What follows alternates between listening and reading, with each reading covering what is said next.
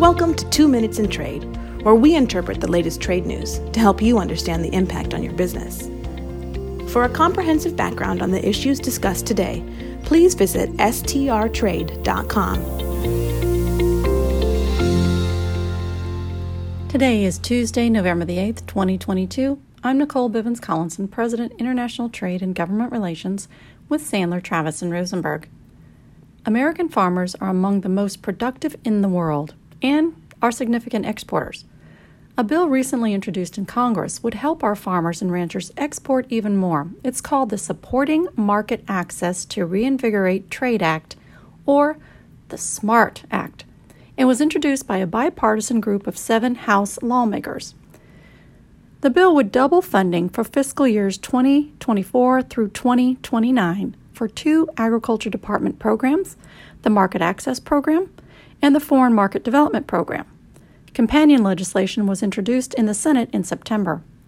While these bills could technically be passed this year, we understand the intent is to include these provisions in the next Farm Bill, which is up for passage before the end of 2023. Now, the Farm Bill is what Congress passes, and it supports American ag- agriculture they're enacted every five years since the 1930s.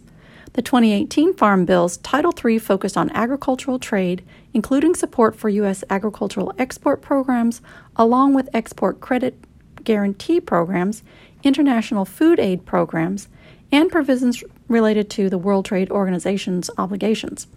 Although there was a proposal to double the funding for the market access and development programs in the 2018 Farm Bill, it wasn't in the final version.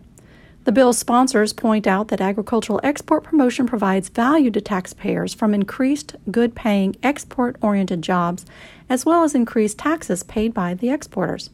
The SMART bill text cites one key statistic. Between 1977 and 2019, these two programs generated a net return of $24.50 for every $1 invested. In April, leaders of 125 agriculture industry associations sent a letter to the leadership of the relevant appropriations committees calling on them to increase funding for these programs. One group noted that U.S. investment in export promotion was not keeping pace with inflation or foreign competition, putting the U.S. at a competitive disadvantage. These bills will need to be reintroduced in the next Congress in order to be included in the 2023 Farm Bill, but the ball is rolling now.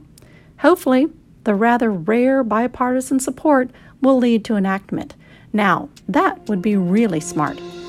With professionals in nine offices, Sandler, Travis, and Rosenberg is the largest international trade, customs, and export law firm in the world. This is for informational purposes only and is not legal advice. The hiring of an attorney is an important decision that should not be based solely upon advertisements. Ask us to send you free written information about our qualifications and experience. Email us at messages at strtrade.com.